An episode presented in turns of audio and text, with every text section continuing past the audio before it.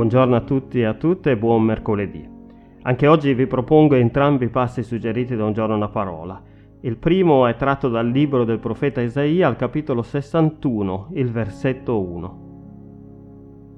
Lo spirito del Signore di Dio è su di me, perché il Signore mi ha unto per recare una buona notizia agli umili, mi ha inviato per fasciare quelli che hanno il cuore spezzato, per proclamare la libertà a quelli che sono schiavi l'apertura del carcere ai prigionieri.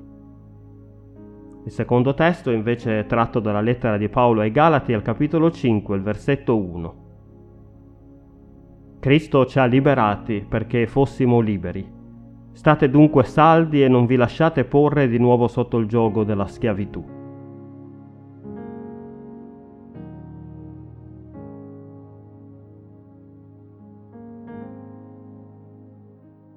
Entrambi i passi selezionati per noi oggi ci parlano di libertà. Il primo, quello tratto dal libro del profeta Isaia, parla di libertà ridata agli schiavi, come era prescritto nella legge del Giubileo in Levitico 25, e fu anche il testo letto da Gesù nell'episodio in cui gli fecero leggere la scrittura e commentarla nella sinagoga Nazareth, luogo dove era cresciuto e che Gesù aveva applicato su di sé. In lui gli schiavi dal peccato e dalla morte, si intende, sono resi liberi. Il secondo passo, quello scritto da Paolo, è un eh, passaggio cardine nella lettera ai Galati, usato dall'Apostolo per tirare le somme di quanto aveva fin lì scritto e eh, passare quindi alla sua esortazione finale ai credenti della Galazia a non lasciarsi mettere nuovamente sotto il gioco della legge, ora che avendo conosciuto Cristo avevano assaporato la libertà della grazia. Queste quindi sono le libertà che noi otteniamo in Cristo. Da una parte abbiamo la libertà dal peccato e dalla morte che Gesù Cristo ha assorbito su di sé e mediante la sua morte sulla croce e la sua risurrezione sono state sconfitte una volta e per sempre. Dall'altra c'è la libertà dalla legge. Cosa significa questo? Significa che per la grazia che scaturisce dal sacrificio di Cristo e per la fede che noi mettiamo in ciò che Egli ha già compiuto, noi siamo liberi e libere dal doverci salvare mediante le nostre buone opere.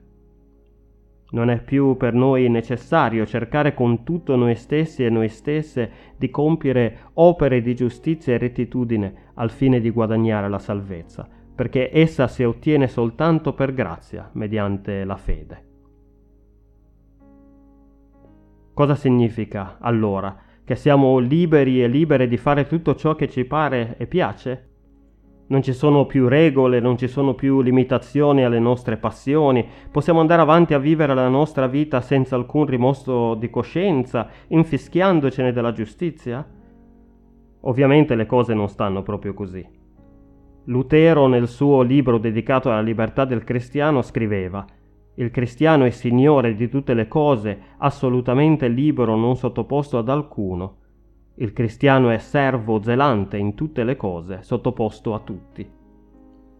Per Lutero, quindi, mentre le buone opere non sono più necessarie per ottenere la salvezza eterna che si ottiene invece soltanto per fede, esse continuano ad essere necessarie sia per autodisciplinare il nostro uomo esteriore e renderlo conforme a quello interiore trasformato dalla grazia, sia per fare del bene al nostro prossimo. Così anche noi siamo chiamati e chiamate a proseguire quello che è il ministero di Gesù nel mondo, proclamato nella sinagoga di Nazareth, essendo completamente liberi e libere nel farlo non perché così noi otterremo dei meriti che serviranno per la nostra salvezza, quindi facendolo alla fine solo per il nostro tornaconto personale, ma gratuitamente, sapendo che ciò che facciamo non servirà nulla più per noi di ciò che abbiamo già ottenuto in Cristo e concentrandoci soltanto invece sul bene degli altri. Questa è la vera libertà che il Signore Gesù Cristo ha donato a tutti e a tutte noi. Amen.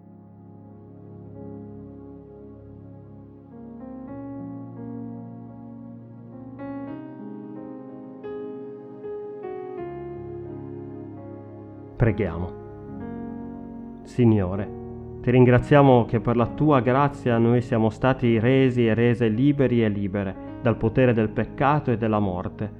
ma anche da noi stessi e da noi stesse e da ogni pretesa di autogiustificazione. Aiutaci a camminare in questa libertà e sostienici mentre cerchiamo di applicare nella nostra vita la tua giustizia verso il prossimo. Per Gesù Cristo nostro Signore e Redentore. Amen.